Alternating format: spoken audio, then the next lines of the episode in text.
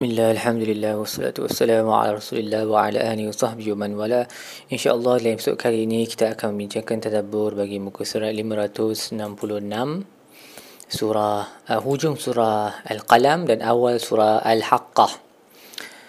Baik, pada penghujung surah uh, Al-Qalam ni Allah sebut tentang bagaimana orang kafir ni, orang yang mendustakan ayat-ayat Allah mereka jangan fikir yang Allah uh, membiarkan mereka dengan keseronokan tanpa apa azab. Apa yang Allah buat bagi mereka, penangguhan yang mereka dapat tu adalah istidraj. Sanastadrijuhum min haitsu la ya'lamun. Wa umli lahum inna kaydi matin. Uh, mereka akan Allah akan lakukan istidraj terhadap mereka dengan cara yang mereka tak sedar, tak sangka dan rancangan Allah itulah yang paling kuat sekali. So istidraj ni um, seperti mana yang para pendengar tahu adalah apabila kita melakukan dosa tapi instead of kita dapat azab Allah tambahkan nikmat. Sebab dosa tu Allah akan kumpul banyak-banyak sampai hari kiamat dan akan diazab dengan azab yang dahsyat. Jadi kita semua tak terlepas dari benda ni. Jangan uh, rasa hebat sangat kalau kita banyak buat dosa tapi nikmat kita bertambah-tambah. Don't be fooled by that. Okey itu adalah istidraj dan dia menunjukkan kemurkaan Allah sebenarnya dan bukannya uh, menunjukkan keredaan Allah. So Imam Al-Qurtubi mengumpulkan uh, pendapat para ulama tentang apa maksud istidraj ni. So contohnya Sufyan Ats-Tsauri berkata Allah melimpahkan ke atas mereka nikmat dan menyebabkan mereka lupa untuk bersyukur ke atas nikmat tersebut. So maksudnya it's not just dosa. Dia bukan setakat mereka buat dosa dan mereka dapat nikmat. Boleh juga dapat nikmat tapi Allah lupakan orang tersebut untuk bersyukur. Ha, mereka ingat mereka semuanya adalah hasil, usaha mereka dan tak perlu mereka ingat kepada Allah bersyukur berterima kasih kerana hakikatnya benda itu datang daripada Allah. Dan Hasan um, Imam Hasan Al-Basri pula berkata um, ramailah uh, golongan yang terterima mustadraj ni yang mereka tertipu kerana Allah berlaku ihsan kepada mereka uh, ataupun orang puji mereka ataupun kerana Allah menutup dosa mereka satar Allah conveals the sins our sins. Kita ingat bila Allah tutup kita punya aib tu maksudnya Allah sayang kat kita tapi ini sebenarnya Allah buat kat semua orang. Dan supaya kita sebenarnya sedar diri tapi dia tertipu dengan um, apa yang Allah buat dengan menutup dosa uh, menutup uh, aibnya itu. Dan juga uh, setiap kali yang saya sebut tadi setiap kali mereka buat dosa Allah tambahkan dengan nikmat dan Allah bagi mereka lupa untuk melakukan istighfar. So ini semua uh, things yang related to uh, istidraj lah yang walaupun Allah sebut tentang orang kafir kita kena hati-hatilah sebab it can happen to any of us. Kemudian uh, Allah bertanya uh, Allah suruh um, ataupun Allah bertanya kepada mereka uh, secara retorikal adakah uh, mereka terasa beban dengan upah yang kau minta wahai Muhammad bila kau buat dakwah? Maksudnya nabi ada minta upah ke untuk mereka daripada mereka bila nabi buat dakwah ni sampai mereka rasa berat sampai mereka perlu mendustakan ayat? Nabi buat for free. Bukan setakat for free. Nabi yang terpaksa bayar dia punya segala liability dia kematian para sahabat dia ahli keluarga dia bersabar terhadap celaan cercaan mereka So Nabi tak minta satu sen pun daripada mereka. Nabi buat dengan sepenuh hati hanya memohon keredaan Allah, mengharapkan keredaan Allah. Jadi mereka kenapa mereka tak nak terima? Mereka tak, terbe, tak terbeban pun dengan upah yang mereka kalau katakan Nabi minta upah, of course that will not happen tapi katakan dan mereka tak nak buat dan okey lah adalah alasan macam mungkin kadang-kadang ada setengah para pendakwah ke para ustaz yang selebriti ke yang letakkan ceramah harga ceramah yang tinggi. Lepas tu orang tak mampu nak bayar. Lepas tu dia kata oh, orang masjid ni uh, dia mereka mereka tak nak menimba ilmu. Bukan mereka tak nak menimba ilmu. Yang si si penceramah tu yang letakkan harga yang terlalu tinggi. Kalau situasi tu bersama dengan uh, adalah the same with Nabi, Nabi SAW seperti mana Nabi buat dan mereka ada alasan salah tapi Nabi tak buat. Nabi buat for free. Okay, bahkan Nabi melimpah melimpah-limpahkan ihsannya ke atas mereka. Jadi sebab tu akhir sekali Allah sebut kepada Nabi maka bersabarlah dengan ketentuan Tuhanmu wahai Muhammad.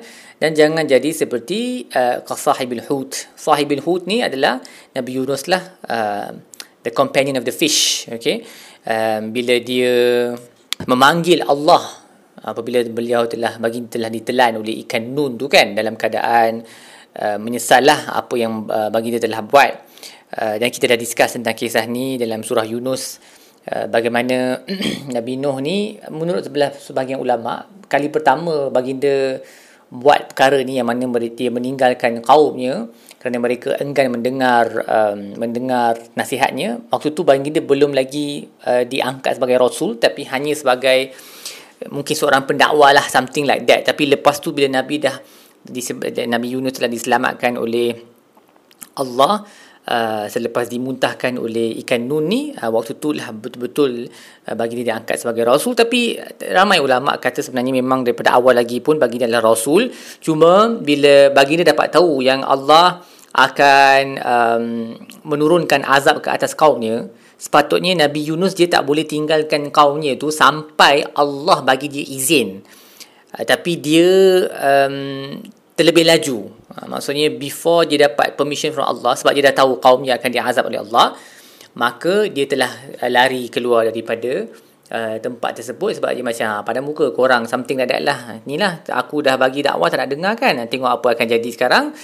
Um, tapi in the end Allah uh, menegur ni lah dengan cara ini iaitu menyebabkan ikan nun ni telan dia ketika baginda berlayar bersama beberapa orang pelayar uh, sebagai ajaran supaya jangan tergesa-gesa. Uh, jangan uh, terlalu cepat putus asa. Walaupun kamu ada ilmu yang mungkin Allah akan turunkan azab ke mereka pun itu adalah hak Allah dan kamu tak boleh pergi mana-mana sampai Allah benarkan perkara tu until Allah gives you permission okay? Dan of course selepas itu uh, Nabi Nuh Nabi Yunus punya doa kita semua dah hafal.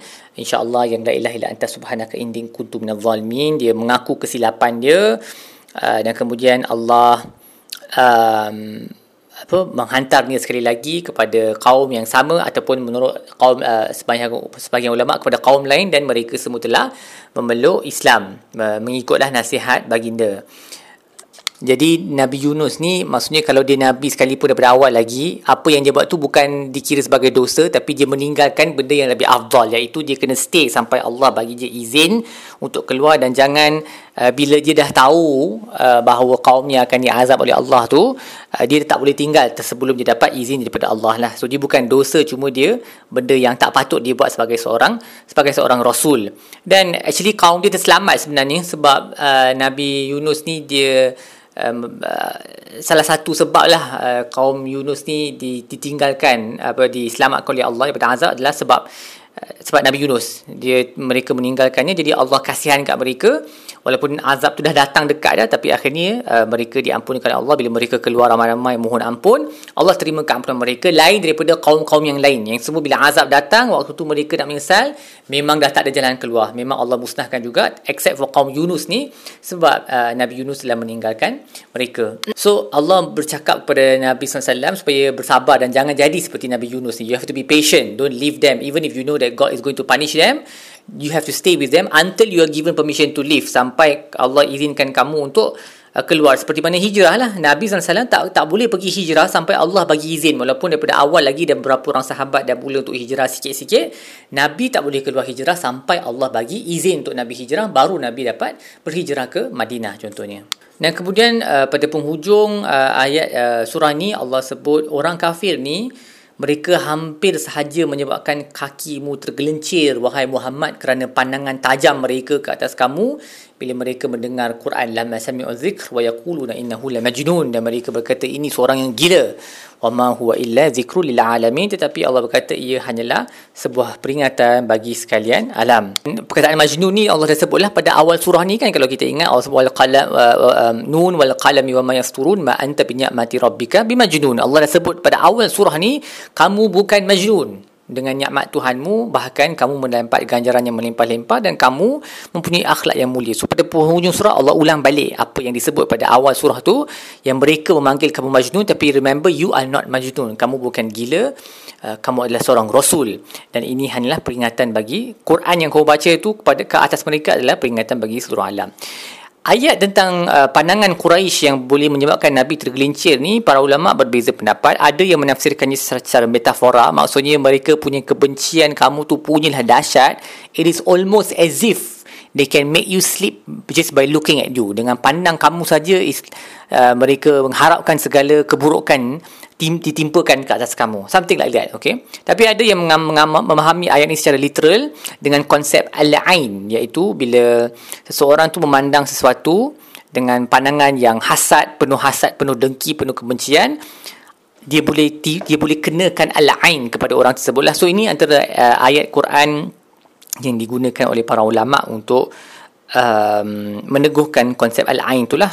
Uh, dan al-ain ni dia bahaya sebab um, ubat dia macam complicated sikit. Dia kena macam kalau berlaku kat para sahabat zaman Nabi dia kena minta si pembuat ain tu kadang-kadang dia boleh jadi tanpa sedar tanpa kita sedar kalau kita pandang dengan hasad ke ataupun sometimes just out of intense admiration. Puji apa kita pandang dengan pandangan yang penuh terlalu tinggi kita punya uh, admiration tu dia boleh menyebabkan orang yang kita kita tengok tu dia boleh terkena al-ain um, dan dia punya cara Nabi suruh sahabat tu apa uh, untuk perelokkan sahabat yang kena al-ain tu adalah suruh sahabat yang pandang dia tu uh, ambil wudu uh, dan air basuhan daripada wudu tu digunakan untuk mandikan sahabat yang seorang lagi tu sampai dia baik. So and then Nabi pun ada doa-doa yang Nabi selalu baca untuk menyelamatkan uh, memohon perlindungan daripada Allah daripada al-ain ni um, dan kita di zaman social media ni sangat terdedah lah kepada masalah ni. Very very dangerous sebab kita suka sangat letak segala jenis kegembiraan hidup kita di social media. Okay, di media sosial. Dan ini kadang-kadang niat kita baik tapi kita tak tahu orang yang tengok kita tu mereka mungkin hasad mereka mungkin dengki mereka mungkin tak puas hati marah sebab mereka tak dapat macam tu orang meluat. Okay, kalau tak dengki pun mungkin mereka meluat. So all of these things mereka, these things can cause al-ain sebenarnya. Dan kalau benda tu berlaku dekat media sosial ha, lagi matilah kita nak cari siapa yang buat kan sebab kita tak tahu siapa yang buat.